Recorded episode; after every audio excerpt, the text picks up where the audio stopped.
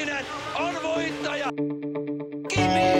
Kimi! Vittu mitä säätöä. Mutta missä on JJ? Sekkaan Formula 1 podcasti.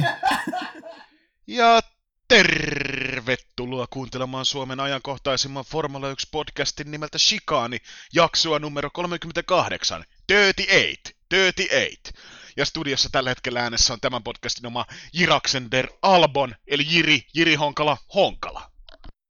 kopiokoneen vastaavana toimii Jesse Otmar Honkala. Otmar Honkala. Tota, niin kuin alkuspiikistä näkee, niin meikäläinen on tässä podcastissa vähän kuin Alexander Albon Red Bullilla. Hyvän ystäväni George Russellin sanoja lainatakseni, niin, niin äh, helvetin hyvä kisakuski ja tietäjä on tehty täysin naurun alaseksi. Albon on tehty Red Bullilla ja meikäläinen on tehty Keken Knupissa. Nostan kyllä käden pystyy virheen merkiksi viime, viime viikkoisen Kekenknupin vastauksestani siitä, että Schumacher olisi ajanut joskus McLarenilla.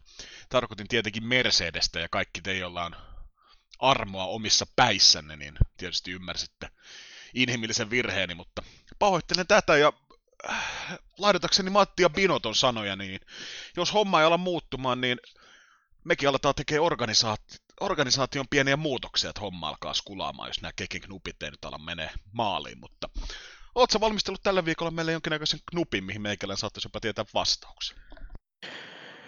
Öö, olen valmistellut, mutta luultavasti et tiedä vastausta, mutta kokeile vähän kepukalla jäänpintaa, eli täältä tulee. Öö, Lewis, eli Lewis Hamilton sivus tuossa Unkarin kisassa Schumacherin, Schumacherin ennätys no, noissa voittojen määrässä niin kuin sama, samaisella radalla, eli Hamilton kipus kahdeksanteen osakilpailuvoittoon Hungaroringin radalla, mutta tota, osaatko sanoa, mikä on Hamiltonin toisiksi menestyksekkäin formularata sirkuksessa? No tää, on se, tää ei ole semmoinen kierrepallo, että tätä on mahdoton tietää, mutta tota, toisiksi menestyksekkäin rata Hamiltonilla, niin kyllä mä sanon, että se on tuleva kisaviikonloppu, eli Silverstone. Itse asiassa on Kanada. Okei, no. Silverstone ei hyvin kaukana varmaan kumminkaan siitä. Mun mielestä useasti siellä voittanutkin.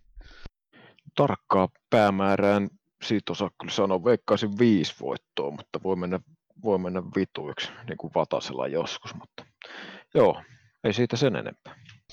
Joo, toivottavasti nyt ketään, kenenkään tarvitse vetää ranteita auki nyt tästä vastauksesta. Silverstone oli hyvä veikkaus omassa kirjanpidossa. Ensi viikolla taas uudet knupit ja uudet kujeet. Uudet kujeet ja tota, siirrytään ajankohtaisiin asioihin meidän osiossa, eli Formula-maailman ajankohtaiset. Mä heittelen sulle muutamia palloja, niin otan, otan niistä koppi. Sebastian Vettel ja Aston Martin 2021. Mitä mietteitä? kyllähän tuo maistuu, maistuu että siellä ei tota, hirveästi enää Sebastianille palleja ole istuttavaksi, mutta tota, ö, alkukausi on näyttänyt, että Aston Martinilla, eli Racing Pointilla, niin vauhtia kyllä riittää huomattavasti enemmän ainakin tällä hetkellä kuin esimerkiksi nykyisellä työnantajalla Ferrarilla. Ja tota, Mersun myllyy, tiivistä yhteistyötä Mercedeksen kanssa, rahaa löytyy, siellä on isästrollilla penaali auki ja tota, tällä hetkellä niin kuin, se voisi olla jopa hyvinkin niin kuin sopiva ratkaisu Vettelille. Et niin kuin kauden alla, kun noita tallivaihdoksia ja monoa tuossa annettiin niin Ferrarilta, niin se ei varmasti, ei minun eikä myöskään Sebastian kirjanpidossa varmaan vaihtoehto ollut, mutta että näiden tota, kolmen ensimmäisen kisan jälkeen niin erittäinkin hyvä vaihtoehto Vettelille tässä tilanteessa. Siellä on kolme kundia ja kaksi pallia, niin ketä luulet, kuka saa, kuka saa kengänkuvin persuksiinsa?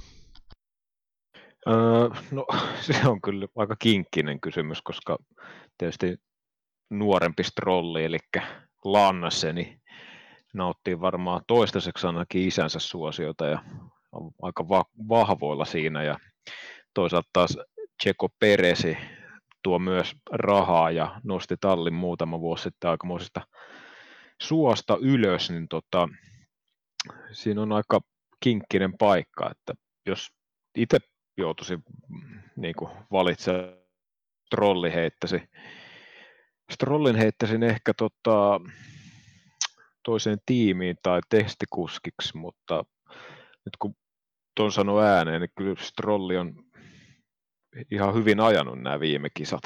että Peresillä on ainakin, tos, aina kun on märkää, niin tuntuu, että vehkeet luistaa hanskassa vähän, vähän normaalia enempää, enemmän ja mies on vähän vaikeuksissa, mutta kuivalla kyllä meno tuntuu luistamaan. Että toi on aika paha.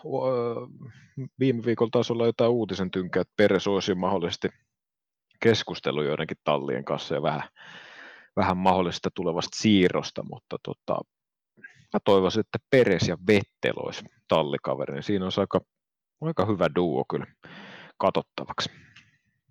Aika samoilla linjoilla, mutta kyllä se varmasti vaikuttaa aika paljon, että kyseessä on sukulainen tai oma bojan, boika siinä Laurensella, mutta tota, niin, onko toi Checo Peresin sitten kiittämättömyys on maailman palkka oikeastaan. Nyt kun ensimmäistä kertaa Nokia tuossa aikaisemmin muutama vuosi tullut ihan hyviä tuloksia, mutta tuntuu oikeasti autokunnossa. Autokunnossa, niin tavallaan pääsee ja sille yhden kauden ja seuraavalla kaudella saisikin monot, niin kyllä se niinku uskollisuus taas maailmassa palkittaisi palkittais aika hienolta tavalla, että joutuisi siirtymään esimerkiksi jokin haasille taas kadottelemaan tuonne häntäpäähän, mutta toisaalta maailmassa niin ei muutenkaan ehkä urheilussa aina niin noin allekarkit, niin tuppaa menemään tasan, mutta seuraavaksi sitten toinen ajankohtainen vääntösopimusasiat myös edelleen puhututtaa. George Russell ja Nicholas Niki Latifi, niin kuin Seemoren lähetyksestä saatiin kuulla, niin jatkavat Williamsilla 21.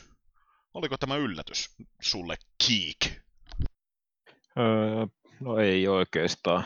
Russellhan nyt on jo osoittanut viime kaudellakin, että kyytiä kyllä riittää ja Latifikaan nyt ei mitenkään ainakaan mun mielestä tietysti ei nyt Russellille ihan, ihan pärjää, mutta ei niin selvästi ole huonompikaan mun mielestä, että siinä on ihan hyvä, hyvä kyllä parivaljakko, nuoret kaverit, toinen on ehkä enemmän se tähtikuski ja Latifi on ihan hyvä kakkoskuski ja tuo vielä rahaa talliin ja se varmaan Williamsin tapauksessa on muutenkin ihan hyvä, että jos vaan kuljettajille maistuu, niin jatketaan samalla, samalla poppolla ja vedetään sellaista pitkäjänteistä hommaa, että siellä alkaa jo pikkuhiljaa Williamsin pakoputkessakin valoa vilkahdella, että tota, mun mielestä ihan hyvä ratkaisu ja kyllä tuo niin kova duuni toivottavasti niin kuin palkitaan vielä, että tuossa nyt on pisteitä päästy napsimaan, mutta ehkä hamassa tulevaisuudessa sitten ne podiumitkin siellä häämättä ja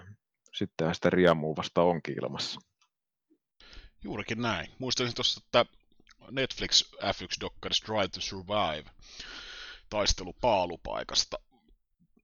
Toi Claire Williams toivoi, että Russell jäisi kaudella 2019 siis puhun näin, että jäisi moneksi vuodeksi vielä heille. Heille ja se kyllä vähän nauratti silloin.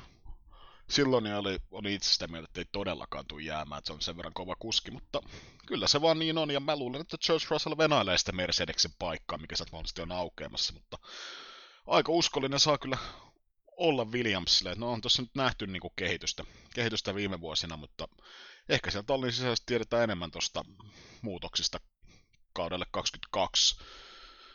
Ja ehkä silloin Williams pystyy jopa taistelemaan jostain, tai silloin jo George Russellilla on jo paikka muualta. Mutta toihan tietysti lupaa rivien välistä voisi lukea sen, että Valtteri Bottas jatkaa Mercedeksellä.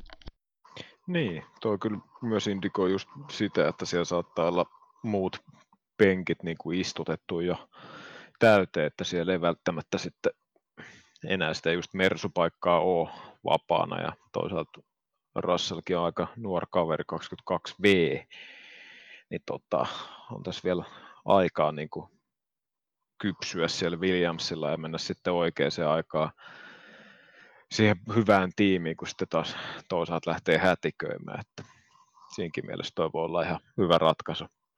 Yrjön eli Georgin uralle. Juurikin näin, juurikin näin. Ja seuraavaksi tietysti, tämä tullaan nyt varmaan monessa jaksossa käymään läpi, mutta nostaa vielä se edelleen Framille, että Renault on taas tehnyt protestin Racing Pointista ja aikoo jatkaa näitä protesteja niin kauan, niin kauan kun tota toi asia selviää ja heillähän on siihen oikeus. Eli protestit tehdään käytännössä siitä syystä, että jos jätettäisiin protestoimatta tämmöinen kisa, ja se ensimmäinen protesti tuosta Itävallasta todettaisiin, että totta, tämä oli laiton, niin jos seuraavasta kisasta ei tehdä protestia, niin silloin äh, Racing Point ei menetä sijoituksiaan. Eli aika looginen homma, mutta edelleen jarrujen jäähdytysputkista tehty protesti jatkuu. Jatkuu ja tota, nyt on väläytelty jo vähän jotain aikataulua silleen, että milloin tuo tutkimus saadaan maalle, että jopa ennen Silverstonea. Aikaisemmin tuli kolmen viikon takaraja silleen, että Racing Pointin pitää todistaa, todistaa, että he, ovat itse suunnitelleet nämä jarrujen jäähdytysputket, jotka oli viime vuonna sä sait ostaa muilta tiimeiltä, mutta tänä vuonna sun on pitänyt suunnitella itse. Itse ja tota, oliko itse asiassa juuri Otmar, joka heitti, että niillä on 886 piirustusta itsellä noista jarrujen jäähdytysputkista, eli break ducteista, niin mitä luulet, mitä tuossa käy, käy tuossa tutkinnassa? No toihan tulee määrittelemään aika paljon varmaankin lajin tulevaisuutta, koska jos toi todetaan, että toi no, toiminta on sallittua, niin tota, siinähän sitten alkaa myös muut tallit, tallit tota, tekemään tätä samaa ja niin, onko siinä sitten, pystyykö Racing Point todistamaan, että ne on itse tehdyt vai mikä siinä on se lopputulema, mutta jos, niin, en tiedä, se on aika monisyinen ja tota, just noin jäähdytysputketkin, niin nehän on todella monimutkaiset ne käytävät siellä, miten ne on rakennettu ja tota, kyllä siihen niin kuin vastaus saadaan, mutta esimerkiksi Helmut Markoha oli todennut, todennut tota, haastattelussa, että just tot samaa, että se määrittää formuloiden tulevaisuutta tosi pitkälle, että jos tämä homma, homma on hyväksyttävää, niin siellä voi ensi kaudella olla, että siellä on tota, viivalla neljä Red Bullia, kuusi Ferraria ja loput Mercedeksen autoja. Viitaten siihen, että sitten niin kuin jaetaan tietoa ehkä vähän avoimemmin, avoimemmin ja tota, tehdään niin kuin samanlaisia autoja, jos tämä, niin kuin, jos tämä on sallittua tämä homma, mutta tota, aika kinkkinen paikka Fialle ja tai no kinkkinen, totta kai jos siinä on selvä kopiointi, niin siinä on kahta sanaa, mutta tota, sekin taas sitten sarjalla, että Racing Point on mun mielestä on ainakin tosi hyvää väriä noihin kauden alkukilpailuun, vaikka tuossa voittotaistelussa ei ihan hirveästi aina katsottavaa olekaan, mutta että jos toi niin viedään tuosta pois, niin kyllä se sekin kolauksen sarjalle tuo. Ja samassa haastattelussa just puhuttiin siitä, että niin, noita autojahan kopioidaan formuloissa jatkuvasti, mutta lähinnä valokuvista ja videokuvista ja muista, ja se, että noille sisartalleille niin ainakaan noin avoimesti, noin selkeästi, jos sitä kopiointia tai tietoa jaettu. jaettu ja sitten se myös vaikuttaa tosi paljon siihen kulun rakenteeseen, että jos sä saat suoraan, jos näitä käyttää suunnittelukuluja ja resursseja siihen, että jotain osia, että sä saat ne suoraan vähän niin kuin ylempää toimivat vermeet, niin sä voit käyttää ne resurssit muualle, niin aikaisemmin puhuttiin viime jaksossa muistaakseni sitä, että FIA ei tuosta todennäköisesti tule antamaan rangaistusta, rangaistusta, mutta nyt kun tota on uudelleen pohtinut, niin näitä lausuntoja on tullut, tullut niin tota se, että jos jätätte rankasematta, niin se ei tekisi välttämättä hirveän paljon hyvää ehkä lajille. Mutta toisaalta, toisko sitten noin sisartallit lähemmäs kärkitalleja? Tois varmasti, mutta onko sekään sitten, mitä se halutaan lopulta nähdä? Nähdä, että tuolla vaan kopioidaan sitten edellisvuoden autot sisartalleille ja sitten kärkiautot taistelee edelleen keskenään. Niin, kyllähän tuo niin kuin Formula 1 DNAta polkee aika kovaa, että jos tota, viedään se niin kuin insinöörien kädenjälki ja innovatiiviset ratkaisut pois, että jos se menestyksen salaisuus on se, että kopioidaan muiden autoa, niin se ei kyllä tuohon lajiin sinänsä kyllä kuulu, että sitten sit niin kuin laji muuttuu ja radikaalisti eikä välttämättä hyvään suuntaan. Että... Kinkkinen, kinkkinen.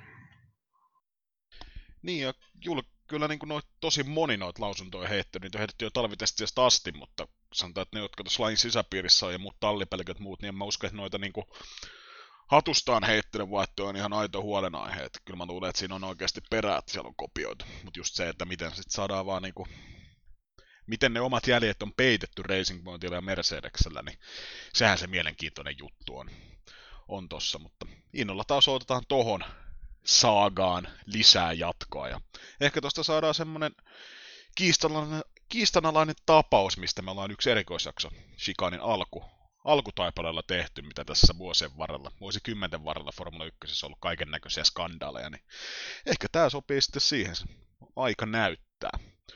Tota, sitten viimeisenä niin sanotusti ajankohtaisimpina asioina, mitkä ei suoraan tuohon kisaviikonloppuun välttämättä liity, niin satuitko lukemaan Roman Grosjeanin mielenkiintoiset lausunnot Haasin tulevaisuudesta?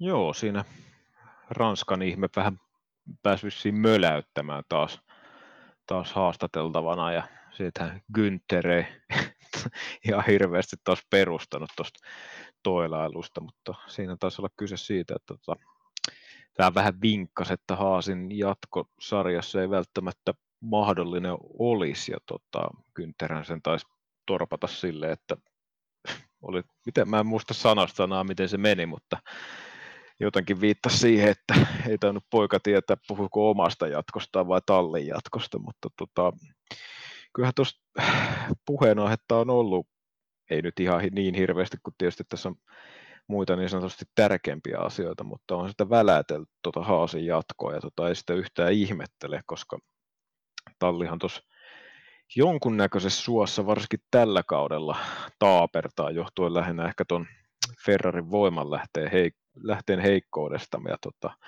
ei se autokaan nyt välttämättä muilta osin niin suorituskykyisin tuolla gridillä ole, mutta tota, niin, en mä tiedä kuinka kauan Gene Haas jaksaa omista roposistaan tuonne heitellä killinkejä, että tota, kyllähän tuo aika kallis harrastus on, on ja tota, toivoisin kyllä, että Haasi jatkaa, että Kyntteriä ja no en mä tiedä onko Grosjeania niin hauska katella, mutta Kyntterin toilailua ja kyllä tota gridillä niin kuin autoja pitää olla, että toivoisin, että pysyy sarjassa.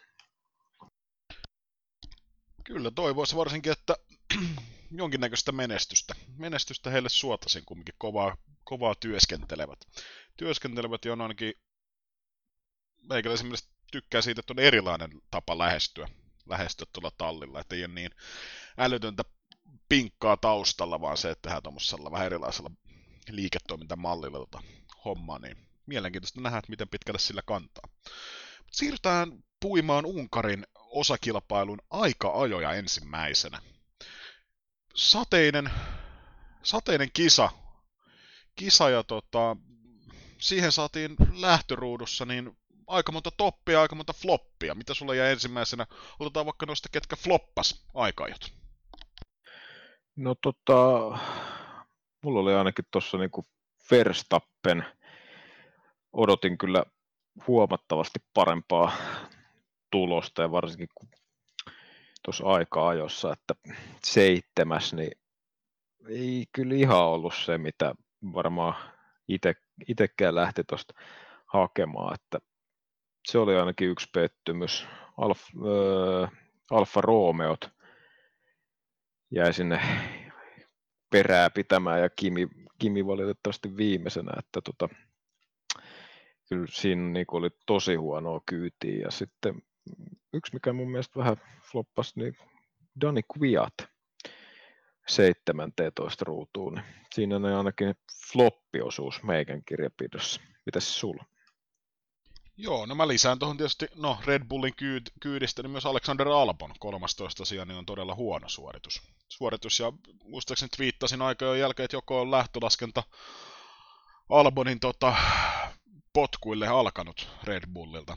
Red Bullilta ehkä nyt saa vielä mahdollisuuksia, mutta niin jos toimeno jatkuu, niin en usko, että ajaa loppukautta tallissa.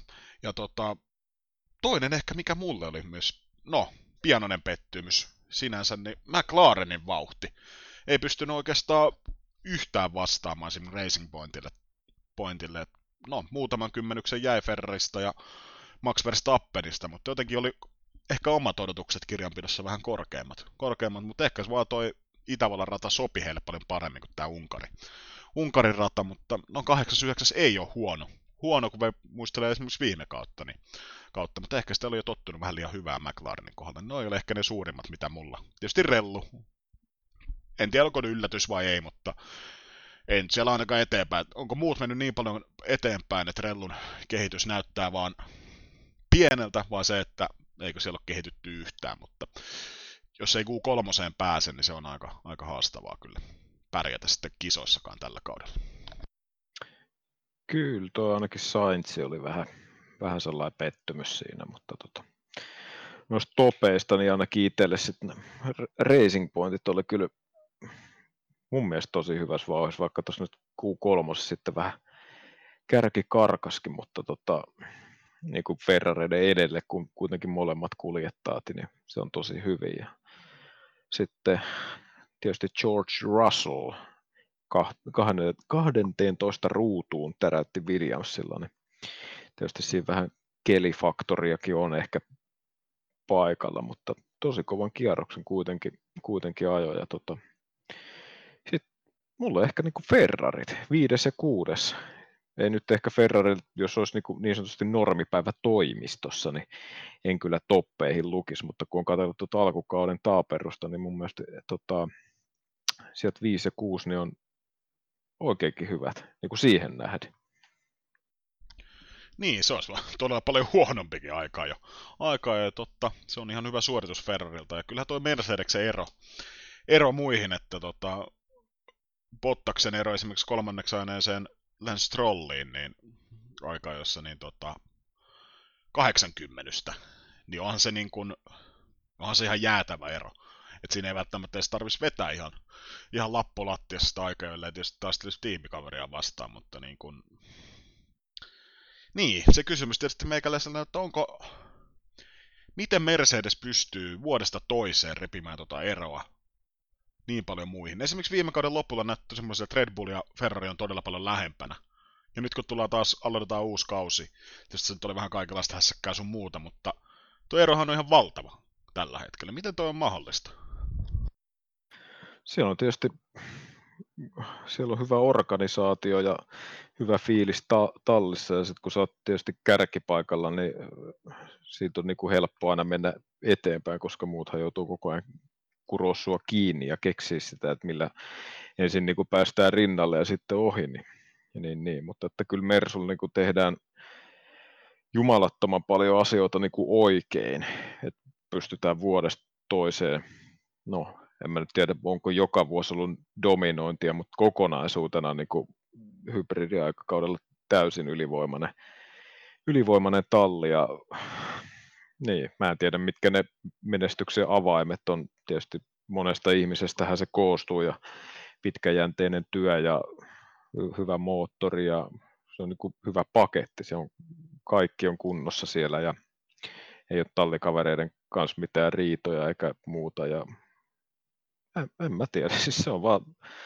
vähän muistuttaa Ferrarin tota 2000-luvun alun, alun tota, taaperusta sen 2000-2004, kun tuli viisi mestaruutta putkeet, sinne on vaan saatu kasattua sellainen niin kuin hyvä, hyvä jengi niin kuin koko ja kaikki paiskii duunia se eteen. Ja tietysti Mersullakin nyt sitä resurssia on ja työntekijöitä ihan jumalaton määrä, että se nyt tietysti edesauttaa sitä hommaa, mutta tota, niin. Mä en tiedä sitten kuinka esimerkiksi Mersuun, Mersuun vaikuttaa sitten nämä tulevat tota, säästötoimenpiteet, kun sieltä tullaan aika, aika kyytiä sielläkin tallissa alas, niin jatkuuko se lento vielä sitten tulevinakin vuosina, mutta tähän asti ainakin erittäin vakuuttavaa menoa. Täysin samoilla linjoilla, linjoilla kanssa siellä. Tota, mä ehkä myös topiksi nostaisin myös tämän Bottaksen suorituksen. Kumminkin puhutaan Hungaroringin moottoriradasta, mikä on, sopii, niin kuin esimerkiksi Keiken Knupista kävi selväksi, niin sopii Lewis Hamiltonille niin kuin Nikki Juusela laitatakseni niin kuin otsatukka possulle. Eli helvetin hyvin.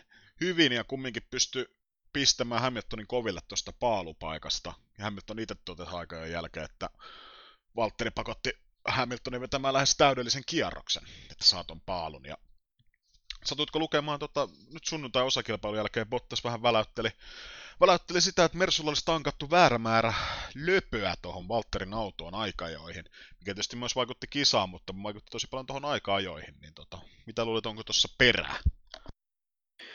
No kyllä se varmaan jotain perää, että en mä usko, että Valtteri niin kuin, tuulesta tuollaista niin alkaisi medialle latelle, että kyllä se no, nyt en taas tiedä, että mistä määristä puhutaan, että onko jotain desilitroja vai litroja vai kuinka paljon sitä on niin kuin ylimääräistä ollut, mutta tota, periaatteessa kun tuo perohan on noin pieni, niin se on voinut tietysti ratkaista tuon ton paalupaikan kohtalon, mutta tota, niin, se on ikuista jossittelua ja sitä ei tulla koskaan niin kuin selville saamaan, että mikä se olisi se oikea, oikea se tilanne ollut, jos oltaisiin päästy ajaa oikeilla painoilla, mutta niin tai näin. näin niin tota, kuitenkin kakkosruutu oli ja pääsi noin lähelle, niin osoitti kyllä, että Valel oli maitti päällä. Niin, Botta sitä sanoi, että se oli tota, noin kymmenyksen, vähän vajaa, riippuen vähän, että tota, kuinka paljon se oikeasti vaikuttaa, mutta noin kymmenyksen tai vähän alle se ero. Ja Valtteri hävisi kymmenyksen ja seitsemän sadasosaa, seitsemän tuhannesosaa tota, Hamiltonille, mutta menee ja tiedä, mutta se on mielenkiintoista, että Valtteri Bottas on tuonut julkisuuteen näitä niin kuin, mun mielestä jotenkin, en tiedä onko nyt vaan pistänyt silmä enemmän, mutta tavallaan ihan rehellisesti myöntää tämmöisiä juttuja Mercedeksen mokailusta tavallaan. En usko, en, en aikaisemmin muista, että hirveästi olisi näitä niin kuin julkisuuteen sanottu tai muuta, muuta niin kuin, että onko tuossa sitten Vieritäänkö tavallaan myös vastuuta siitä paljon, niin kuin, onko tuo niin kuin, tavallaan henkistä peliä myös Valtterille, että jos virhe tapahtuu, niin sitten myöntää, että oli Mercedeksen virheet, ei tullut välttämättä paaluu sen takia vai mikä tuossa, mutta on, onko me yhtään oikealla jäljellä, että näitä nyt on enemmän tullut näitä, myönnetään rehellisesti julkisuuteen nämä virheet? No se voi hyvinkin olla, että se jonkunnäköistä ehkä henkistä sodankäyntiä Hamiltonin suuntaan, koska se niin kuin edellisvuosien tapa toimia, että ei oikein puhuta mitään ja kaikki on hyvin, niin se ei ainakaan tuottanut tulosta. En mä tiedä, tuleeko se tulos näillä pienelläkään nyansseilla, mutta ketä se haittaa, jos se realiteetti on se, että sun auto tankataan liikaa pensaa ja sä jäät ton verran paalupaikasta, niin miksei sitä toisaalta sanoisi, niin siitä voi sitten jokainen vetää ihan omat johtopäätöksensä, että onko sillä jotain muita tarkoitusperiä vai onko se vaan, että puhutaan suu puhtaaksi ja jatketaan eteenpäin. Sitä ei taas, jokainen saa sitten ihan itse makustella omat mielipiteensä. Juurikin näin. No siirrytään puimaan sitten tuota kisaa, mikä ajettiin sunnuntaina ja tota, tunti ennen kisaa saatiin sadetta, sadetta radalle ja rata meinasi melkein kuivua kuivaksi tota, ennen kisan alkua, mutta käytännössä välikelin renkailla päästiin starttaamaan, paitsi muutamat rohkelikot, niin kävi hakemassa kuivat nakit alle varikolta ennen sitä, mutta aloitetaan ehkä tuosta puhutuimmasta tilanteesta. Max Verstappen lämmittelykierroksella. Aika aloittelijamainen virhe, auto seinää. Me oltiin sitä mieltä tai sitä, että Verstappen ei tule pääsemään starttiin, mutta oliko haastattelujen mukaan 25 sekuntia ennen, ennen tota, deadlinea, niin saatiin auto parsittua sen verran kasaan, että Max hyppäsi autoon ja, autoon ja pääsi ajamaan kisa ja helvetin hyvän kisan ajokin, niin tota, mitä tuossa oikein kävi? En mä, en mä tiedä muuta kuin, että lähti pehkeet hanskasta ja tosiaan niin kuin, jos joku pitäisi veikata tuosta gridistä, niin sanotaanko, että Verstappen olisi siellä viimeisenä tai toiseksi viimeisenä, kellä tuo auto lähtee tuolla kelillä hanskasta, mutta osoitti, että Verstappenkin on kuolevainen sadekelillä ja tota, aika kova, kova oli kyllä, kun mä luulin alkuun, että se on joku vanha hidastus, mutta mä tajusinkin, että se on ihan live-kuvaa ja alkuun tosiaan näytti, kun se vasen eturengas pyörähti siitä niin kuin ihan eri, eri teille kuin mihinkä oikea osoitti, niin tota, mä olin kyllä jo siinä uskossa, että kisa jää kesken, mutta ja ilmeisesti Verstappenkin oli Hornerin mukaan tulossa jo varikolle, mutta sitten siinä ihan viime metreillä päätettiin, että ajetaan, ajetaan auto vielä tota gridille ja yritetään, että kun ei koskaan tiedä. Ja tota, siinähän öö, Horneri, olikohan se nyt Sky Sportin haastattelussa taisi mainita, että en nyt muista ihan tarkalleen näitä teknisiä, teknisiä termiä tästä, kun puhutaan näistä jousituksista ja raidetangoista YMS, mikä ohjaukseen liittyy, niin tota, öö, siinä kävi siinäkin mielessä tuuri, että jos sillä olisi jotain muuta hajonnut, niin sitä ei oltaisi pystytty korjaamaan, että ne vauriot jäi kuitenkin suhteellisen minimaaliseksi, vaikka se törmäys aika pahalta näyttikin. Ja tota, kehu kuitenkin sitten mekaanikkoja, että normaali, normaalisti kun näitä tota, ohjauspään tankoja vaihdetaan, niin tällaiseen toimenpiteeseen on varattu noin 90 minuuttia. Olikohan tässä näin, että 20, 18 minuuttia kesti ilmeisesti nyt tämä operaatio. Siinä kyllä, siinä kyllä painettiin Verstappenille kyllä autokasa aika, aika nopealla aikataululla. Ja draamaa, draamaa heti, heti ennen lähtöä. Niin, siinä Oikarisen Ossi, joka itse asiassa, niin kuin Twitterissäkin nosti eilen esille, niin Oikarisen Ossin tekninen tietämys ja kaikki insight, niin varsinkin tuommoisissa tilanteissa nousee ihan todella suureen arvoon, pystyy kertomaan tosi paljon semmoisia juttuja, mitä tavallaan tällaiselle normi katsojalle, niin ei olisi tullut mieleenkään, mutta esimerkiksi Ossi puhuu siitä, että Verstappen ei tuotu varikolle sen takia, että okei, siellä on saatu ehkä nopeammin osat siihen sun muuta, mutta se, että silloin joutuu sata varmasti lähtemään lähtöruudun perältä, mutta jos se saadaan korjattua, niin osat voidaan kuljettaa kumminkin siitä pilttuusta sinne lähtösuoralle, jos se saadaan siinä korjattua, niin Verstappen pystyy lähteä omalta paikaltaan, ja huonommassa tapauksessa, jos ei pysty korjata, niin se pystytään rullaamaan auto siitä kumminkin sinne pilttuuseen vielä, pilttuuseen vielä niin tota, se oli kyllä hyvä call ja todella nopeata toimintaa, ja niin, kaikki viitat, kaikki, kaikki viitat eivät käytä sankareita, eli kaikki sankarit eivät käytä viittoja, niin kyllähän toi varsinkin kisan jälkeen myös Verstappen nosti sitä esille, että noin niin kuin painaa noin mekanikot ihan 247 tuolla hommia, ja varsinkin nyt koronakessin takia ne ei pääse paljon kotiin käymään ja muuta on koko ajan niin kuin käytännössä lockdownissa jossain hotellissa tai duunissa, niin aika pyyteetöntä työtä lopulta. En tiedä, toivottavasti näkyy myös palkkakuitissa, mutta ei noista ei mitään superstaroja ikinä tule ja noista ei paljon lehtiin kirjoitella, mikä on sinne aika sääli. Joo, haalariosasto kavereita, mitkä ilman niitä niit kundeja, niin tuolla ei kuitenkaan yksikään, yksikään tota ukko noilla autoilla kilpaa ajelisi. Ja tota, se, mitä me niin kuin TV-välityksellä nähdään, niin sehän on hyvin pieni osa sitä, sitä mitä nuo mekaanikot sen päivän aikana puuhaa. Että siinä ei ihan kahdeksan tuntiakaan varmaan riitä kellossa, että siihen saa tuntilappuun varmasti lyödä kaksi numeroista tuntilukemaa joka päivällä.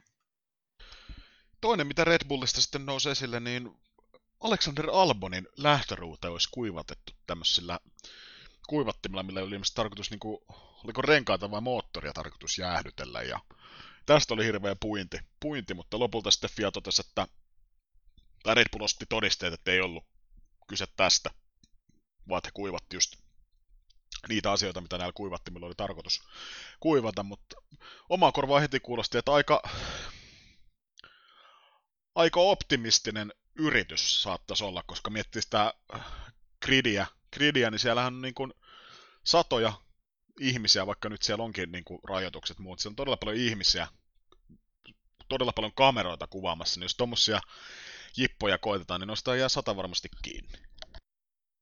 Niin, oli se siinä mielessä, en tiedä oliko se tarkoituksenmukainen tai ei, mutta tota, tosiaan ne puhaltimet jätettiin siihen auton viereen vaan niin kuin käyntiin ja siihen ihan niin, kuin, ihan niin, kuin niin sanotusti normaalisti otetaan pois, mutta puhalsivat käynnissä. Ja...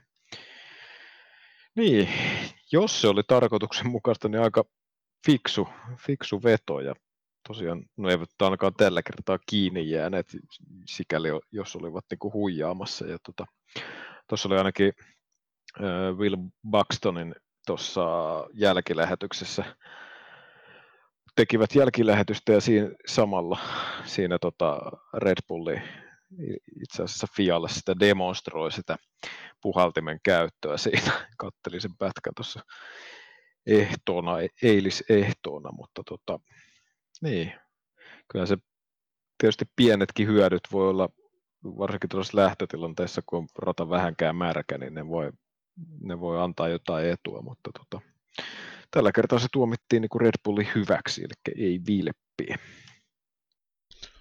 puidaan sitten toi Verstappenin sekoilun jälkeen toisiksi puhutuin, niin kronologisesti myös seuraavaksi tapahtunut asia, eli Bottaksen varaslähtö, mikä ei ollutkaan varaslähtö, niin tästä on esimerkiksi Kimi Räikkönen napannut penalti viime vuonna, oliko Sotsin osakilpailussa, mutta esimerkiksi taas Sebastian Vetteli ei rankastu, rankastu varaslähdöstä, mikä tapahtui tässä taannoin.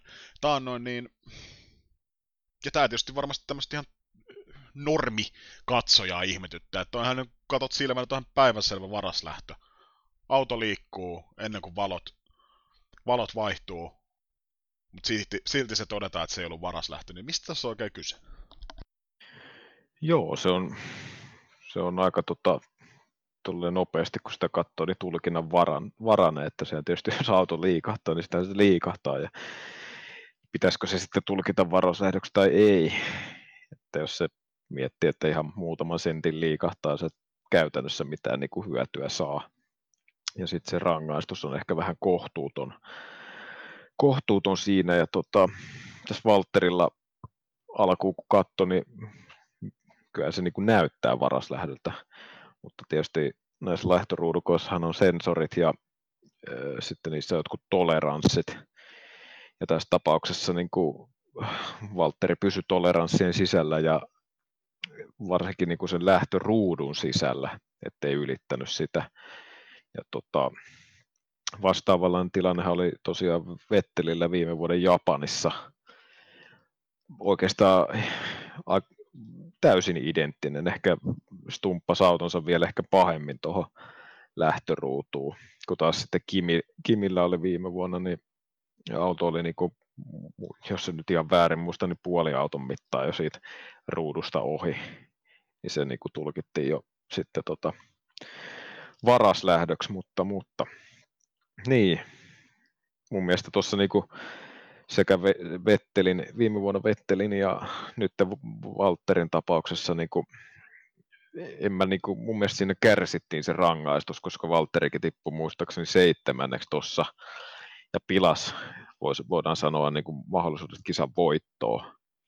Niin en mä näe, että tuossa niin kuin, vaikka se auto nyt kähtää tolleen ja sitten joudutaan tekemään se lähtö vielä uudestaan sen stallauksen jälkeen, niin kyllä tuossa niin niin tuossa kuin sitten Vettelin tapauksessakin, niin kyllä se rangaistus tulee siinä itse tilanteessa. Ja mun mielestä se on ihan täysin, no ainakin se on linjassa, se, se pitää sanoa, niin jos verrataan siihen Vettelin, koska ne on aika identtiset tapaukset. Ja tosiaan kuitenkin kuljettajan rangaistuksen kärsii ja siihen nähden se rangaistus on mun mielestä aika oikea, jos vertaa siihen, että minkä hyödyn tuosta Bottas niin sanotusti saa niin kuitenkin tippuu seitsemännelle siellä.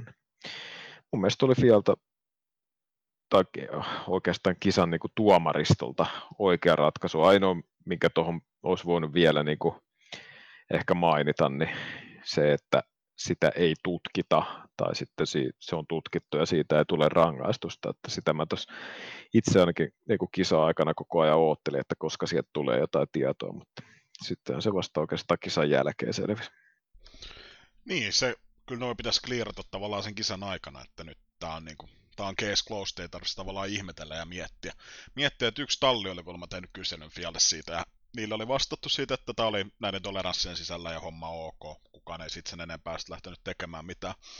Mutta sitten sanoi varaslähdön syyksi sen, että reagoi ojelaudalla olevan niin ratin ratin, screen, ratin niin kuin valoihin, mikä sammu siitä. Sammu siitä, mutta tarkemmin kun tuota tarkastelin tuota videota Redditistä löytyy hyviä pätkiä siitä. Siitä niin tota, oikeastaan Valtteri Bottas todennäköisesti reagoi siihen valoon, että kun toi ratti näyttää, kun sun kierrosluvut on optimaaliset, eli niin esimerkiksi hyvät, niin se on tietyn värinen, ja sitten jos ne menee yli, niin se muuttuu se väri siinä. Ja sä kerkes välähtää ja just tämän kierrosluvut, eli RPM, vähän korkeammalla sen optimi, jolloin se oli niin kuin, öö, välähti se ruutu, johon Valtteri todennäköisesti reagoi. Reagoi ainakin tuon onboard-kameran mukaan, mitä tässä on tut, tut, tutkinut ja tarkastellut itse, itse, mutta anyway, mikä se syy onkaan, niin tota, toisaalta, niin kuin sanoitkin, niin näissä varaslähdöissä nykypäivänä ei, niin, ei niitä tehdä niin tahalleen, koska se, sä häviät siinä varaslähdössä y- 99 kertaa sadasta, sadasta oikeastaan, tai 100 kautta 100. 100, mutta toisaalta Valtterista haki varmaan semmoista tunnelmastarttia, koska tiedetään, varsinkin tuommoinen rata, mikä on Hamiltonin lempi, lempirata, missä kaikki sujuu, sujuu niin siihen va- vaatii sen haamustartin, uskomattoman hyvän startin, ja Valtteri haki sitä, haki sitä, ja no, näitä käy välillä näitä starttivirheitä, niin kuin näitä on käynyt Vettelillä, näitä on käynyt Räikkösellä, näitä on käynyt kaikille, kaikille, niin no, sille ei voi mitään, mutta oma kisahan siinä kärsi, kärsi mutta Bottas otti sitten ne pisteet, mitkä oli otettavissa. Niin, siinä tietysti oikeastaan tuolla radalla Bottaksen ainoa mahdollisuus on niin olla ensimmäisenä, tai tulla ensimmäisenä ekan kurvin jälkeen, ehkä siihen se kaikki paukut sitten ladattiin, ja tietysti se nyt tuli se lopputulos olemaan tämmöinen, ja sillä nyt ei mitään mahda, mutta tota, kuitenkin Valtteri otti siis tämän tapauksen jälkeen oikeastaan, no, olisi se kakkospaikka oli teoriassa ihan mahdollinen, mutta siihen nähden, mikä se lähtö nyt oli, niin otti kyllä sen, sen mikä oikeastaan otettavissa oli, että ihan hirveästi parempaan tuona viikonloppuna. Mä väitän, että Valtteri ei olisi kyllä Hamiltonia voittanut, siis ajo kyllä niin hienon kilpailu, että siinä olisi ollut kyllä tosi paljon tekemistä. että siinä mielessä tuo kolmas siellä niin on ehkä se, mikä oli otettavissa. Tuosta puhuttiin aika hyvin viime jaksossa. Siinä vaiheessa, kun Hamilton pääsee paalulle, kun pääsee ekasta mutkasta ekana ulos, niin se on kärkeä ja karkuun ja se nähtiin taas. Tietysti tuossa nyt oli vähän ehkä muita, muitakin elementtejä, mitkä olisi voinut sotkea tuota kisaa, mutta niin, ei palan palaa taas tänään tai tällä, tässä kisassa. Hamiltonia vastaan, vastaan ja tota, niin, eikä ollut Red Bullillakaan. Red Bullin vauhti ihan olematonta. Tämän piti olla se rata, mihin, mikä sitten sopisi Red Bullille ehkä paremmin, missä Verstappen voisi taistella voitosta, mutta ei kyllä Red Bullilla ollut myös omasta mielestäni palan palaa tuossa kyllä myöskään Mercedestä vastaan. Niin, kyllä mäkin niin uskoin, että tämä olisi se rata, missä niin kuin Red Bull on tunnetusti ollut tosi hyvä, hyvä mutta tota, ainakin Verstappen valitteli koko viikon ajan, että autosta puuttuu balanssia. On niin kuin koko ajan jotain niin kuin muuttuu ja on erilainen ajaa eikä saa tatsia. Ja... Niin, ei tos niinku, kyllä niinku Hamilton näytti, että mikä se Mersun oikea vauhti on tuossa ja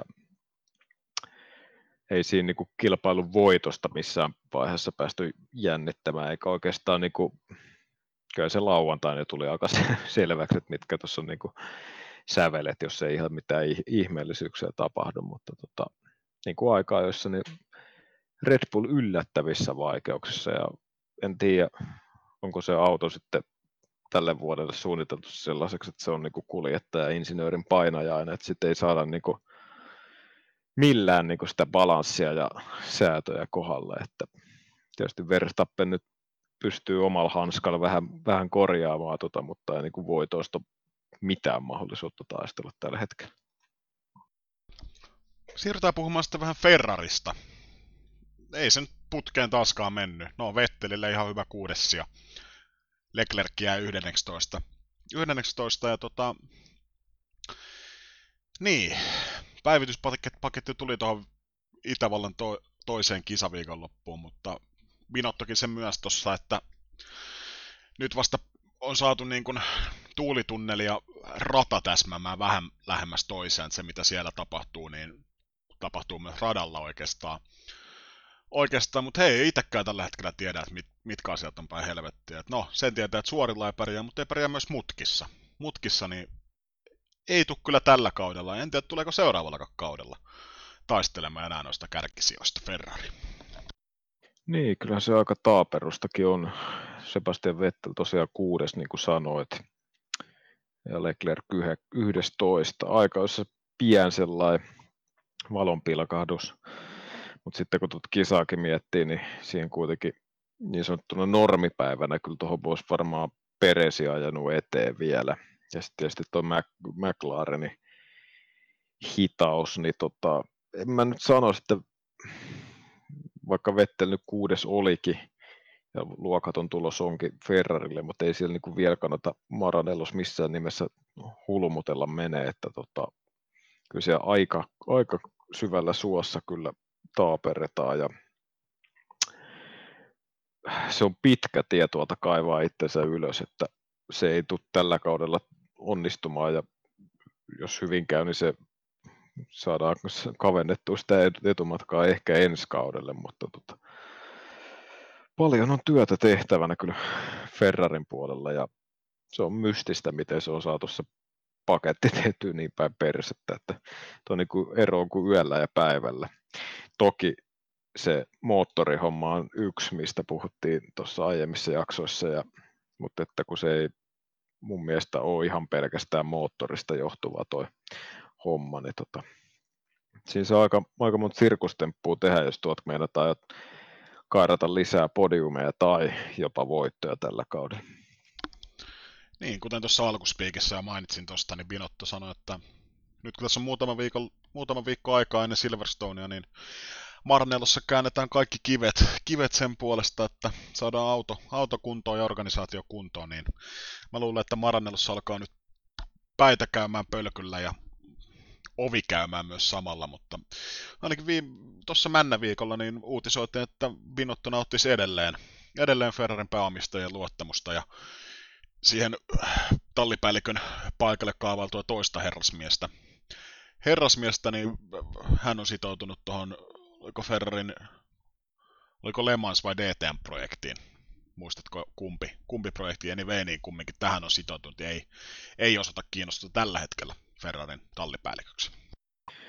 Joo, en, en muista mikä, mikä herrasmanni oli kyseessä, mutta kyllä tuossa niinku seuraava kilpailu ajetaan tosiaan kahden viikon päästä tuossa Silverstoneissa, niin voi sanoa, että siinä saa käännellä vähän muutakin kuin kiviä, että tuota Ferrarista saadaan mitään niin kuin irti. Että se, niin kuin kympin sakkiikin voi tehdä tiukkaa, kuitenkin Silverstone on aika nopea rata ja tota, nopeita mutkia, niin kyllä siellä pelkään paha, pahaa, että tota, vielä, vielä tulee paskempaa, paskempaa kisaa tuolta eteen, mutta tota, toivottavasti jos ei voi sanoa kerrankin, vaan taas väärässä ja Ferrari yllättäisi, mutta tota, se voi olla, että se on sellaista haihattelua, niin kuin yleensäkin nämä meidän jutut.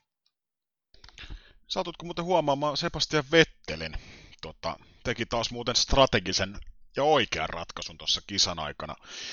Tiimi sanoi, että tuottamaan pehmeät renkaat alle, alle että nyt pystyy ajaa kuivalla, niin tota, Vettelä jo muutaman, muutaman mutka ja totesi, että ei kannata ottaa keski, keskikova setti eli medium setti. Ja no, Leclerc otti muistaakseni softin siihen ja pilasi oman kisansa sillä, koska se suli alle, koska sitä sadetta ei tullutkaan ja Vettel pelasti oman kisansa sillä. Niin.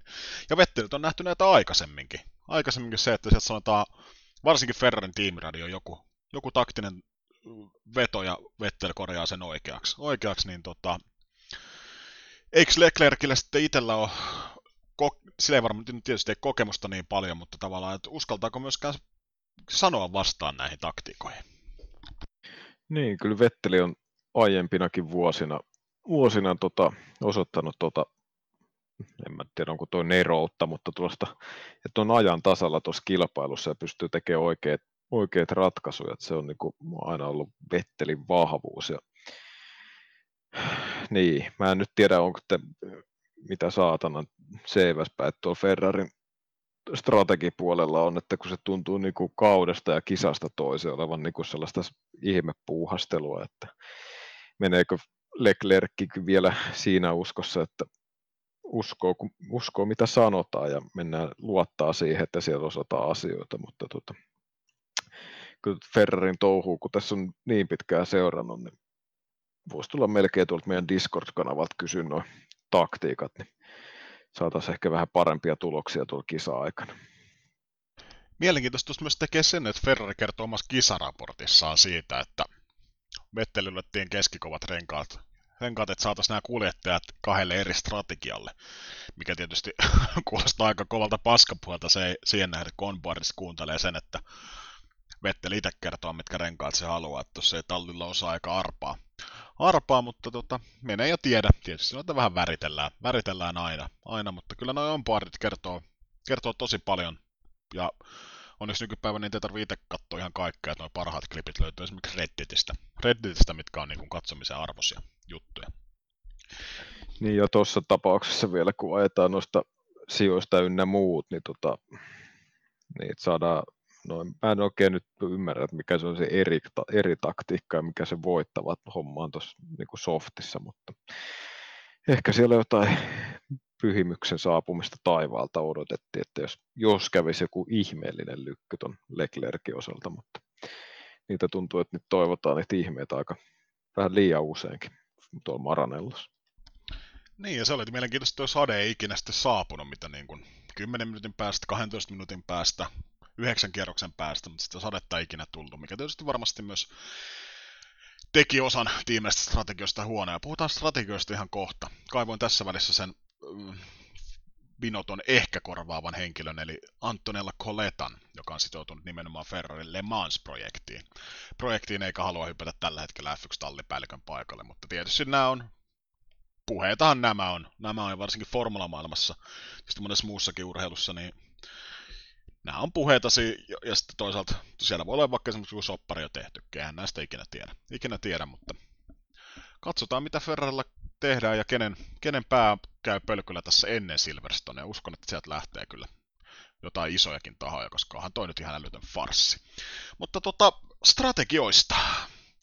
Mm, nähtiin muutama lämmittelykierroksella, muun muassa Haasit tuli vaihtamaan kuivankelin nakit, nakit alle ja otti riskin tuossa tossa kilpailun alussa. Ja no, saivat sitten 10 sekunnin penaltin siitä, että talli avusti heitä lämmittelykierroksen aikana siihen, että he tulevat varikalle ottamaan kuivankelin renkaat, mikä sitten niin kuin sääntökirjan mukaan ei ole sitä, että kuljettaja ajaa itse ilman avustuksia autoa YMS-kohdan mukaista, mukaista, mutta mitä ajatuksia sulla herää tosta, että Haasia rankastiin tästä 10 sekunnin penaltilla molempia kuskeja? No ensinnäkin mun mielestä on niin kuin aivan täysin oikein niin kuin ratkaisu Haasilta. Että katon tuon Kevin Magnussenin tota, on puorin tuosta lämmittelykierrokselta ja Magnussen taisi olla ainoa, kella oli noin vesikelin renkaat ja siis ei siinä niinku ensimmäisen mutkan jälkeen tiesi, että se on niinku aivan väärä rengas, niin toi niinku siinä mielessä on ainoa oikea niinku ratkaisu siihen tilanteeseen, että tullaan sitten vaihtaa tota, renkaat ja lähdetään sitten sieltä joukon perältä kuin se, että ajetaan vesikelin renkailla ja sitten tullaan varikolle. Et si, siinä mielessä itsekin sitä kyllä liputin, että miksei sieltä tulla niin kuin sisään häntä päästä, kun rata näytti selkeästi kuivuvan. Ja tota, niin, siinä samaisessa onboardissa muun muassa tämä Kevin Magnussen avaa tämän keskustelun ja sanoo, että ollaan niin kuin väärällä strategialla, että voitaisiin tulla niin kuin vaihtaa renkaita ja sitten vasta myöhemmässä vaiheessa sitten kutsuttiin sisään ja, ja, ja.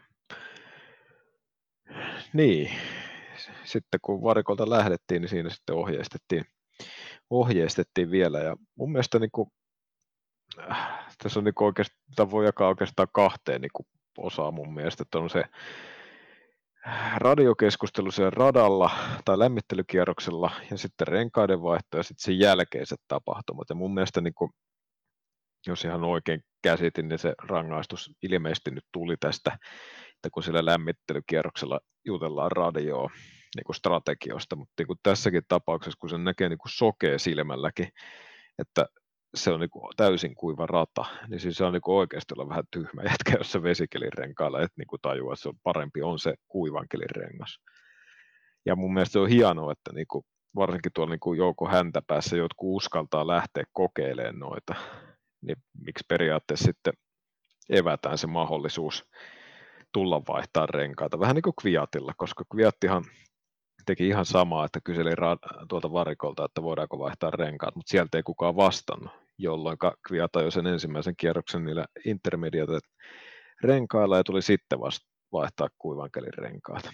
Mutta tota, se, minkä takia tuo rangaistus on mun mielestä niin kuin oikein, niin se, kun Magnussen ja Grosjean oli renkaat vaihtanut, niin siinä kun odotettiin, että lähtöruudukosta autot pääsee ohitte ja päästään varikolta starttaamaan, niin siinä aletaan niitä jotain auton säätöjä, start mode ykköstä ja muuta sinne höpöttää, niin siinä mielessä niin kuin mun mielestä tyhmyydestä on hyvä sakottaa, mutta toi, niin kuin, toi sääntö, että sä et saa niin kuin lämmittelykierroksella puhua insinööris kanssa rengastaktiikoista ja kun ei se ole niin kuin mitään, mä en näe, että mit, mitä siinä niin kuin avustetaan tavallaan, että se on eri asia, jos niitä jotain moottorisäätöjä tai muuta siinä aletaan ruuvaamaan, niin se on sitten asia erikseen, mutta tota, pöl, pölevästi sääntö, mutta toisaalta se rangaistus on oikea johtuen tästä jälkimmäisestä syystä.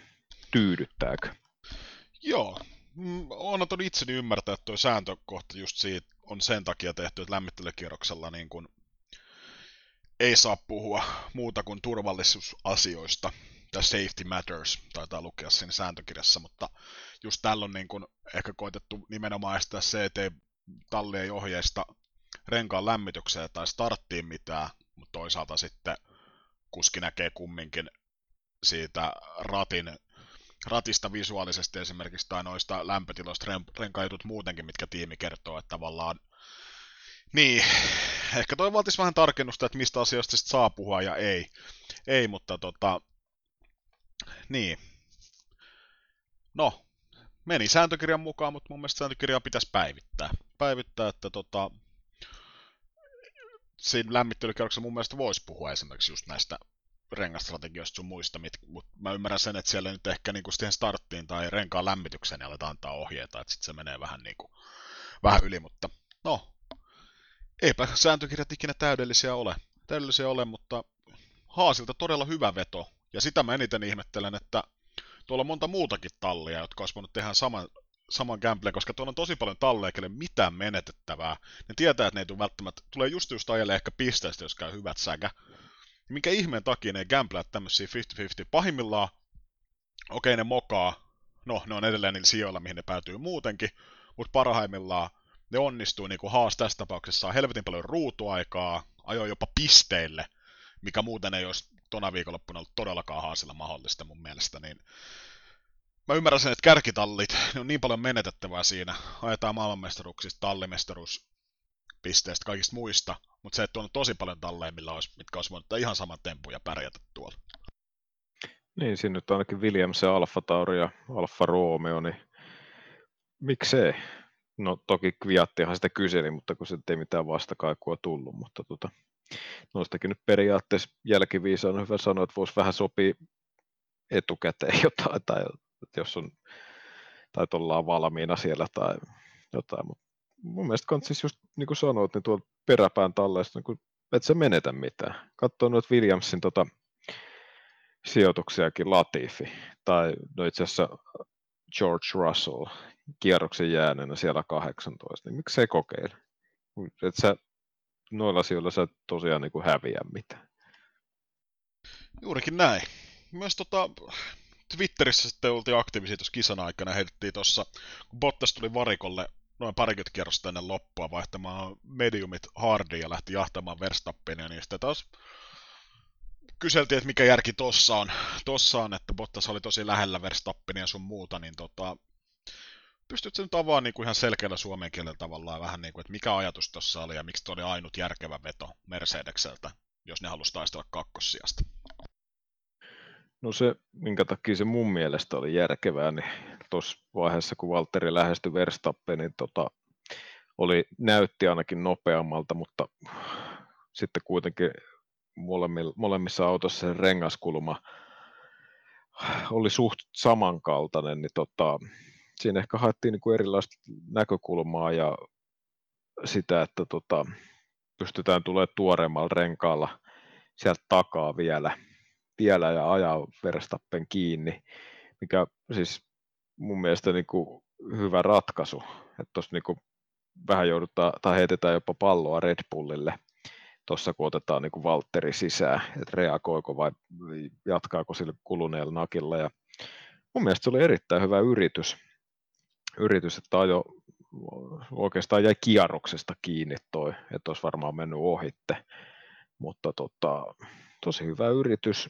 Ja Toto Wolfkin oli sanonut haastattelussa, että se oli oikeastaan heidän mielestään niin kuin ainoa realistinen mahdollisuus, millä voidaan niin kuin Verstappenin ohi päästä, että siinä niin kuin Valterillakin alkoi et, vasemman eturenkaan kanssa olemaan jo jonkunnäköisiä ongelmia, niin siinä sitten päätettiin, että tai katsottiin, että se ei välttämättä loppuun asti pysy kilpailukykyisenä, jolloin se ohittaminenkin on Verstappenin kaltaisesta kuljettajasta huomattavasti vaikeampaa, mutta tota, niin, jälkiviisaana on helppo jossitella, jos mä varikkomuurilla olisin, olisin istumassa, niin tota, olisin jo ehkä jotain vastaavanlaista yrittänyt. Ja tuo on mun mielestä hienoa, että yritetään jotain erilaista kuin se, että ajetaan vaan toisten perässä. Ja niin kuin viime vuonnakin nähtiin, niin kyllähän Lewis Hamilton teki vastaavanlaisen tempon ja se silloin kantoi hedelmää. Ja oliko viimeinen vai viimeistä edellisellä kierroksella, kun paineli kärkipallille pallille ja tota, ei se Valtterillakaan kaukaa jäänyt. Niin, juurikin näin, ja varsinkin tuommoisella Unkarin kaltaisella radalla, että jos sulla on yhtä kuluneet renkaat, Verstappenilla oli hardit, Bottaksella mediumit, Bottas oli hyökännyt todella kovaa Verstappenin, että saa sen kiinni. Jos sulla on yhtä hu- paljon kuluneet, tai Bottaksella ehkä jopa kuluneemmat renkaat, niin tuommoisella radalla se ohittaminen on todella paljon vaikeampaa, plus sulla pitää ajaa vielä parikymmentä kierrosta sen kundin eessä, kenet sä just ohitit. Niin mun mielestä on tosi, tosi paljon riskisempi vaihtoehto kuin se, että sä käyt vetää hardinakin talle, mitä sä menetät siinä? No sä ajat anyway, anyways kolmantena, kun Lance ei ole mitään uhkaa sulle. Sä anyway kolmantena ja bonuksena sä pystyt oikeasti taistelemaan. Se on kuskista kiinni siinä vaiheessa, pystyt sä ottaa sen kaulan, kaulan kiinni, mikä siinä on noin parikymmentä sekkaa. Noin sekunti vähän reilu pitäisi joka kerta ottaa, että jää aikaa varaa ohitukselle. Ja totta kai tuolla niin lasketaan inssit, inssit, että uskotaan siihen, että sanottiin Valtterille itse asiassa tiimiradios, mikä kuultiin lähetyksestä, 18.5 taisi olla se aika, että se on se, mihin sun pitää joka kierros tavoitella. Valtteri Bottas kahdella, kahdella kolmella kierroksella feilas sen aika, ajan, mutta nyt se jäi niin kuin käytännössä kierroksesta kiinni, että olisi päässyt ohittaa, ohittaa niin tota, no jälkikäteen voi näyttää tietysti hölmöltä, mutta kun käytän ajatusleikin tässä läpi, niin mun mielestä on nyt oikea ratkaisu. Oikea ratkaisu, ja tota, niin. Pitäisikö tässä nyt samalla vähän, kun strategiasta puhutaan, niin mihin tavallaan jonkun undercutin ja overcutin, mitä ne on ja mihin se perustuu tavallaan, että esimerkiksi miksi joku undercuttaa, käy varikolla ennen edellä ajavaa, edellä ajavaa, tai miksi se takanakin ajavaa, niin mihin se perustuu? No siinä tietysti haetaan sitä erilaista strategiaa, että jos miettii, että vaikka Unkarin radalla ajetaan ja tota, ei sitä, missä on vaikea ohittaa, tai ehkä Monaco on ehkä parempi, koska siellä ei käytännössä ole ohituspaikkoja, niin Monaconkin kaltaisella radalla, jos sä oot niin yhtään nopeampi, mutta sun edessä ajaa siis hitaampi auto ja sä et vaan pääse ohitte, niin silloin esimerkiksi kannattaa undercuttia kokeilla, eli tarkoittaa, että tullaan Niki Juusella sanoi rahtusen verran aikaisemmin, eli yleensä se on kierroksen verran, koska sittenhän sitten reagoidaan siihen undercuttiin. Takana tuleva auto tulee aiemmin varikolle, jolloin saadaan tuoreet renkaat, jolloin pystytään ajaa se tota, tuoreemmalla renkaalla vähän nopeammin sitä rataa. Ja siinä vaiheessa, kun siihen undercuttiin reagoidaan, se edessä oleva auto tulee sisään, niin siihen vaiheessa tämä takana tuleva auto on saanut sen ajallisen hyödyn jo, jolloin se ohitus saadaan tehtyä. Ja tota, mä en tiedä, onko nykyään ihan hirveästi overcutteja kilpailussa, mutta ainakin vanhaa hyvää aikaa formuloissa, eli puhutaan niin aikaa, jolloin vielä esimerkiksi välitankkaukset oli, niin siinähän se oli niin kuin vastaavanlainen manoveri, mutta esimerkiksi kun overcutattiin, niin tota, ajettiin niin pienellä bensalla sitten, kun tankki oli jo tyhjen, tyhjempää pää, että ne, ketkä oli pystynyt sää, säästämään, niin pystyi ajaa sitten ihan niillä viimeisillä pyhän hengen rippeillä, niin tota, muutaman tosi kovan kierroksen sinne pankkiin ja sitten tulla varikolle ja sitä kautta saa pitämään sen johtopaikkansa tai ohittamaan se edellä oleva auto, mutta tota, niin, nämä on sellaisia manöövereitä, millä niin kuin sotketaan sitä toisten strategiaa eikä anneta pelata niiden omaa peliä, plus että pystytään sitten mahdollisesti ohittamaan sen varikkokäynnin yhteydessä. Juurikin näin. Näin, ja tota, esimerkiksi tässä tapauksessa, niin, tai Undercutissa muutenkin, niin se, kun ensimmäisen tulee sisään, niin sen ulostulokierros varikolta käytännössä se taistelee se, sitä vastaan, joka on tulossa jälkimmäisenä varikolle, niin sen sisääntulokierrosta vastaan. Ja just tämän rengasedun takia esimerkiksi, niin se lähtökohtaisesti se kumpi on ensimmäisen tullut varikolle, niin ajaa nopeamman ulostulokierroksen kuin se kumpi jälkimmäinen, joka ajaa sisääntulokierroksen.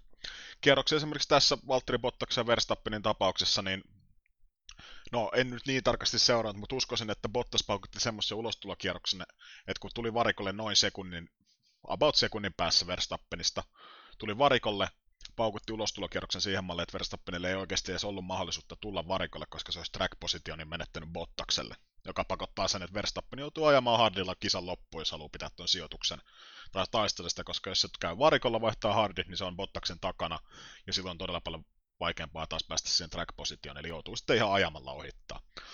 Ohittaa, niin tota, niin, välillä undercut toimii ja välillä ei. Välillä ei, ja tota, nyt ainakin viime vuosina on tosi paljon nähty just tätä kisan lopussa, ja todetaan vielä se ekstra varikkopysähdys, koska se ohittaminen ei jo kaikilla radoilla tosiaankaan ole mitenkään helppoa, vaikka sulla on, no nyt nähtiin esimerkiksi tässä kisassa, oli tosi paljon vaikeuksia. Esimerkiksi Lance Strollilla ohittaa edessä ajava Haas kisan alkupuoliskolla. Ajeli tosi, monta oliko kymmenen kierrosta ajeli perässä, vaikka on kaksi-kolme sekuntia nopeampi. Strollihan ajoi alku, alkuisasta samaa vauhtia kuin Hamilton. Paukutti jopa muutaman kerran kisan nopeamman kierroksen.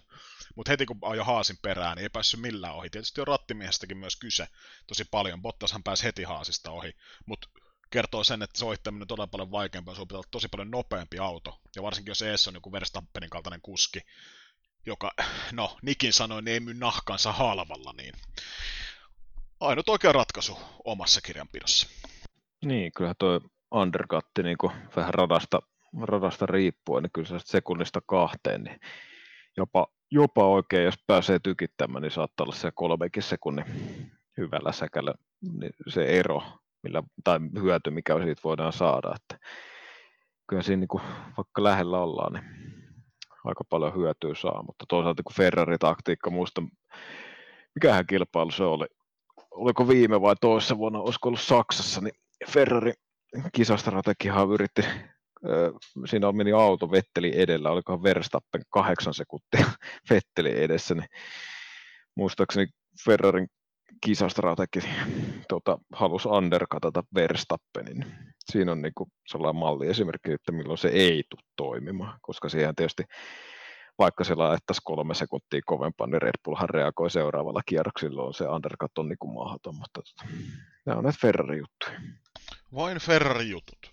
No tota, mä nostan vielä esille tuossa, no otetaan kisan topit ja flopit flopit ja yksi floppi ainakin omassa kirjanpidossa oli edelleen, niin kuin oli aika jossakin, niin McLarenin vauhti. Lando Norris 13 ja Carlos Sainz 9. Ja mikä on mielenkiintoista, niin McLarenin noin varikkopysähdykset esimerkiksi, kun vertaa, niin koko gridin hitaimmat. 3,6 sekuntia Unkarissa. Ja viime kaudella McLaren sanottiin, että nämä on semmoinen asia, mihin me tullaan panostaa, nämä varikkostopit. No, se panostus ei ainakaan vielä näy, koska esimerkiksi vertaa Williamsia ja Red Bullia, jolla molemmilla tasan kaksi sekuntia. Niin 1,6 sekuntia, jos sä häviit varikolla, niin se on ihan uskomattoman paljon kumminkin, jos sä et tasasta autoa vastaan, niin ottaa radalla kiinni, tavallaan mitä sä häviät ihan turhaan. Turhaan, niin tota, mutta ei McLarenin vauhti nyt kumminkaan riittänyt. Tuossa on, Itävallassa oli tosi hyviä väläytyksiä, mutta Unkarissa, niin no, tosi pettynyt ole, varsinkin kun molemmat kundit on meikäläisen F1 Fantasy-tiimissä. Joo, kyllä se ihan samoilla saatesanoilla tässä mennään, että ero on kuin yöllä ja päivällä, kun vertaa tuonne Itävalta, että molemmista autoista ja kuskeilta loppuu kyllä maitti kesken. Ja tota, ei kai siinä voi todeta oikeastaan, kun rata ei sitten vaan ehkä sovi tuolle tämän vuoden McLarenille, että no, pari viikon päästä ollaan taas Silverstoneissa, joka niin jos tätä trendiä jatkaa, niin varmaan pitäisi sopia McLarenille paremmin ja toivon, niin koska no, kahta kundia on kyllä mukava katella ja hyviä suorituksia tulee, mutta tota, kyllä se, kyllä se niin kuin pettymys oli, oli tota, niin myös meille kuin varmaan McLarenille itsellekin toi koko viikonloppu, että tosiaan ne pari hyvää kisaa alla ja nyt tällä vähän, vähän laimeempi tulos, niin, niin ehkä sitä katseet kohti Silverstone. Niin, muita floppeja ehkä tuosta voi nostaa. No, Ferrari tietysti floppas. Leclerc ainakin Vettel ajoi sen, mitä ehkä pystyi tuolla ajamaan. ajamaan mutta tota, niin. En mä nyt tiedä, onko tuolla kovin montaa muuta suurta yllättäjää, jotka olisi flopannut. Tietysti Bottaksen startti nyt pilasi siinä oman kisansa, mutta mun mielestä Reko varasi sieltä ihan hyvin. Hyvin ja oli oikeasti lähellä kakkosia. Oli otettavissa, mutta no, en nyt suureksi flopiksi laskisi. Renaultin vauhti oli heikko, heikko mutta tota, mitä se sulla löytyy toppilistalta? No tietysti Verstappen, Verstappen löytyy toppilistalta siihen nähden, miten se alku lähti sitten käyntiin ja pystyy ajaa kuitenkin silleen niin kuin suht hyvää vauhtia.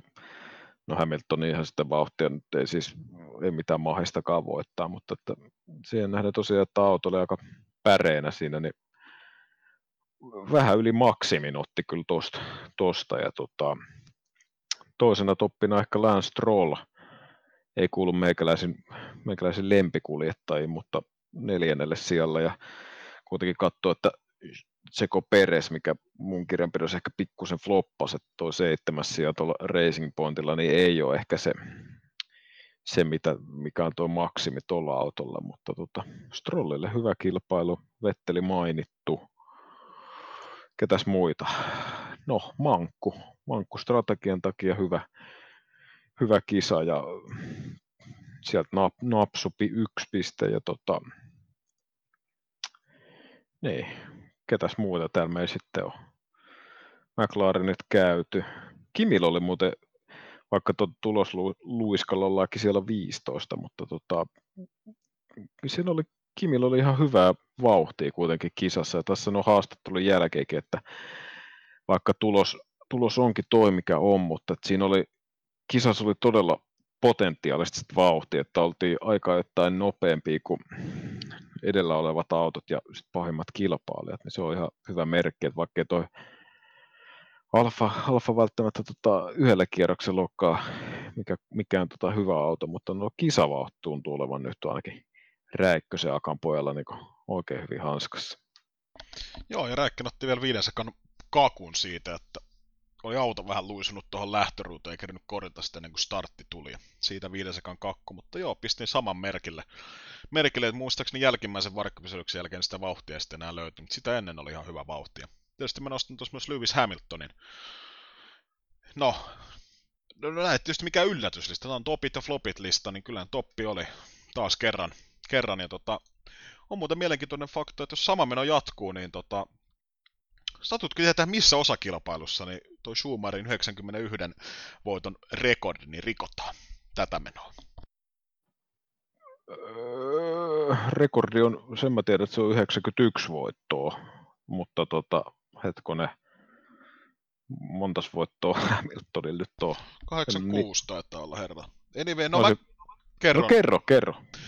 Mugellossa, Ferrarin tuhannes Grand Prix, Grand Prix ja juhlakilpailu, niin se olisi kyllä aikamoista suolaa haavoihin, haavoihin että Hamilton siellä nappaisi tuon Schumacherin ennätyksen. Niin tota.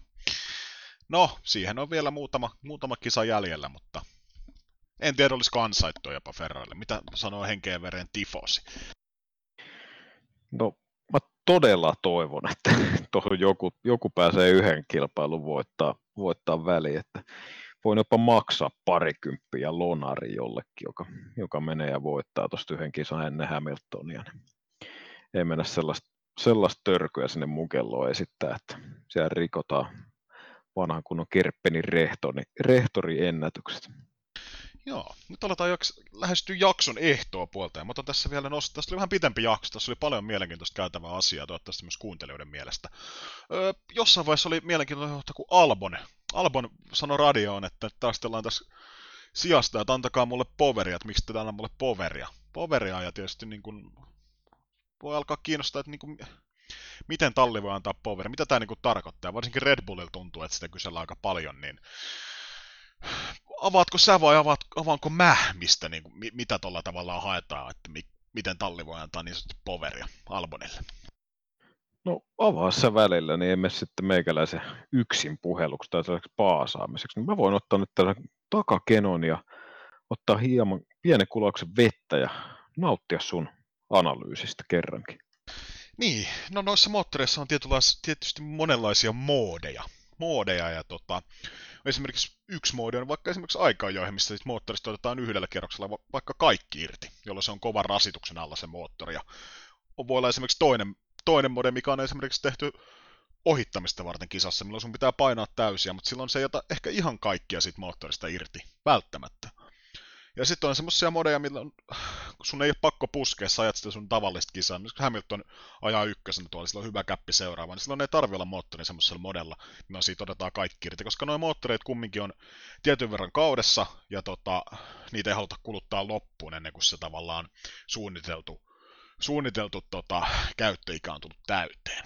Niin tota, yleensä tallit antaa sitten luvan, luvan käyttää näitä tiettyjä moottorin moodeja kisan aikana, kisan aikana ja niin kuin tästä syystä esimerkiksi Albon, Albon varmasti kysyy, että miksei anna, anna käyttää vaikka tämmöistä moodia, millä voisi puskea paljon enemmän, millä saa paljon enemmän tehoja autosta irti, irti ja muuta, niin tota, no, siihen on tietysti se syy, että okei, sä voit siinä yhdessä kisassa, niin saatat sillä hyötyä jotain, mutta se, että se voi sitten backfirea, että jos noit joka kerta käytetään, niin se voi backfirea siihen, että se motti sitten pamahtaa ennen aikojaan, ja joka sitten kertaantuu kauden lopussa sitten sanktiona, niin tota, niin se on vähän sitä taiteilua, että milloin sitä annetaan sitä jerkkua sinne, milloin ei.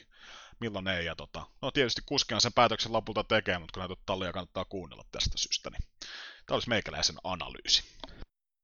Se on varmaan aika paikkaansa pitävä, mutta tuossa voisi olla niin kuin, se olisi ehkä mielenkiintoisempaa, kun kuski saisi itse päättää, että sulla on se napit siinä ohjauspyörässä ja saat siitä päättää, että koska otetaan kaakkeja irti, niin sitten oikeasti pääsi vähän säästelemäänkin sitä, eikä siellä ole joku insinöörimies toppuuttelemassa, mutta antaisi vaan kaikki työkalut tuohon kuskille, niin siitähän sitten hyvä saatas. Niin, ja tietysti tuohon vielä voi lisätä se, että noi tietysti käyttää tietyn verran enemmän bensaa, vaikka noi moottorimoodit, niin sehän muuten tosiaan tankkiahan ei voi ajaa tyhjäksi, tyhjäksi kisan aikana, että kun sun ruutulipullinen tankki on tyhjä, vaan siinä pitää muistaakseni olla mm, litran verran löpöä tankissa jäljellä, että sä voit ajaa sen jäähdyttelykerroksen muut, ja sieltä pitää ottaa bensanäyte. Bensanäyte tai vastaava, vastaava niin tota, nämäkin se, siihen vaikuttaa tosi moni asia, mitä nyt tietysti ei niinku, tämmöinen tavan pullialle niin kuin meikäläinen tiedä, mutta tästä syystä niin, tästä syystä niin tota Albon tätä huutaa. Ja näitä yleensä kuullaan siis tota, en tiedä, mulla on jäänyt se mieleen, että tosi paljon kuullaan niin kuin Red Bullilta, että harvemmin ehkä Ferrarilta ja Mercedekseltä, että sitten Mercedes kuullaan jotain, mikä se on, Hammer Time ja Party Mode, mode juttuja, mitkä sitten ehkä kertoo näistä moottorimodeista. Joo, kyllä se just näin on. Tota, ihan tuli ohimennen mieleen, paljon meillä on suurin piirtein kellotettu jakso? Eli paljon on tällä hetkellä jakson. Niin, Jaksossa. paljon on vedelty. No, tunti 15 nyt taitaa mittarissa ainakin olla. Joo, muistelisin, että tuo nimimerkki Larke tuolla jossain vaiheessa perään kuulutteli, että on niin saatanan lyhyitä nuo 50 minuutin jaksot. Terveisiä vaan Larkelle, että kutsuusi on vastattu. Niin, tämä jakso on myös large, mutta löysä. Löysä, mutta tota, mun mielestä tässä on ollut sen verran käsiteltäviä asioita. Asioita ja mielenkiintoisia juttuja, että tämä on voitu venyttää. venyttää tota, käydään nopeasti läpi. Meillä on shikanikkojen välinen veikkauskisa. Veikkauskisa ja sitten käydään nopeasti F1 Fantasyn tulokset läpi ja lopetellaan vitsiin tämä jakso, niin nyt lähden liian laukalle tämä homma. Eli kerro meidän veikkausrivit, mitä mä veikkasin ja sä veikkasit. Ja tehdään ensi viikolla sitten Silverstoneen joku ennakkojakso ja veikataan siinä sinne tuloksia. Mutta mitä mä veikkasin, mitä sä veikkasit ja mitkä oli oikeat tulokset ja pisteet. Teikäläisen rivi paalupaikalla Bottas. Kisan voittaa Bottas, Verstappen kakkonen, Albon kolmas. Meikäläisen rivi oli, että paalupaikalle Verstappen kisaa Hamilton voittaa, Verstappen kakkonen ja Bottas kolmonen. Tota, jos se nyt aivan väärin muistan, niin muistaakseni Teikäläinen oli viime jaksossa keulassa pisteen 3-2. Kyllä, pitää paikkansa. Eli tässä kun otetaan teikäläiselle, tuolta löytyy Verstappen kiinni, ja tota, eli sulla on silloin neljä pongoa, ja mulla meni tuo kisa, kisarivi kisarivi tota oikein, eli kolme pongoa, eli pelihän on tasan 5-4 sitten meikäläiselle. Eli mä veikkaan ensi viikolla sitten, kuka Brittien saarilla sitten juhlii. Niin, mä tykkään olla tämmöisessä alakoira-asennossa, eli underdog, underdog, niin katsotaan mitä Silverstone keksitään.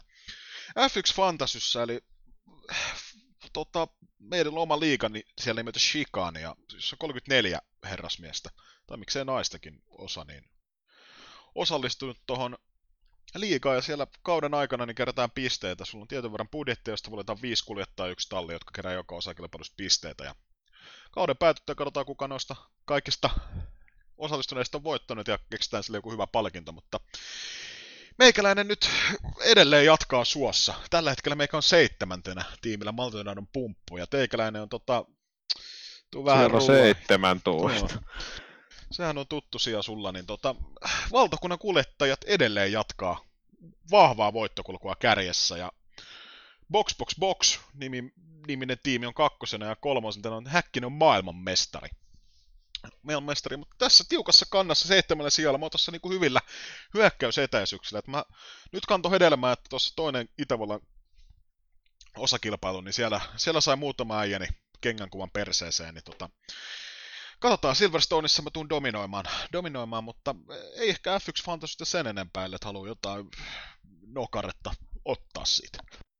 Niin, en mä tiedä, tuossa vähän vitsillä vitsi lähetettiin Discordin puolelle, että pitäisikö tämä kääntää sille, että kuka saa paskimman tuloksen, mutta meikäläinen lähtikin siihen kelkkaan jo. Ja siellä näyttää, että tietysti vasta tähän kilpailuun mukaan tullut tuollainen Lahden Roku, eli Viemäri Veikkohan siellä näyttää pitävä, pitävä viimeistä pallia. Taidat, taidat itsekin tuntea kyseisen herrasmiehen tuolla. Joo, tiimin nimestä Viemäri Veikko, niin siitä huolimatta niin ainakaan tota, Viinamäen miehiä, miehiä toi kundi ole. ole. Mutta hyvä, että pitää senioriosasto pitää tuota peräpäätä, peräpäätä, niin annetaan meidän nuorempia ja viisaampia olla tuolla kärjessä. Tota, pistetäänkö vitsilopetuksella jakso 38 paketti? Ei muuta kuin lava on vapaa. Joo, mä oon tässä viime aikoina vietty tosi paljon tuossa Seemorella maanmainioita tuommoisia historian takasiivellä. Noin tunnin mittaisia jaksoja. Formula 1-historiasta Suomesta, niin tota, niistä inspiroituneena niin tuossa kekkasin tämmöisen, tämmöisen jutun, niin tota, tiedät Mika Häkkisen ja Kimi Räikkösen varmaankin, niin tota, satutko tietää mitä urheilulajia molemmat vältteli, vältteli tosi paljon huonosti ajetun kisaviikonlopun jälkeen? Urheilulaji. No Ven veikkaan nyt mitään. Ron Tennistä. Ai jumalauta. Ja nyt voidaan viimeistään lopettaa ne puheet, että täällä olisi paskoja vitsejä. Niin tää oli... Tää oli tota riman ylitys. Kasi Miikka. Toi oli kasi Miikka. Asteikolla ykkösestä sataa vai?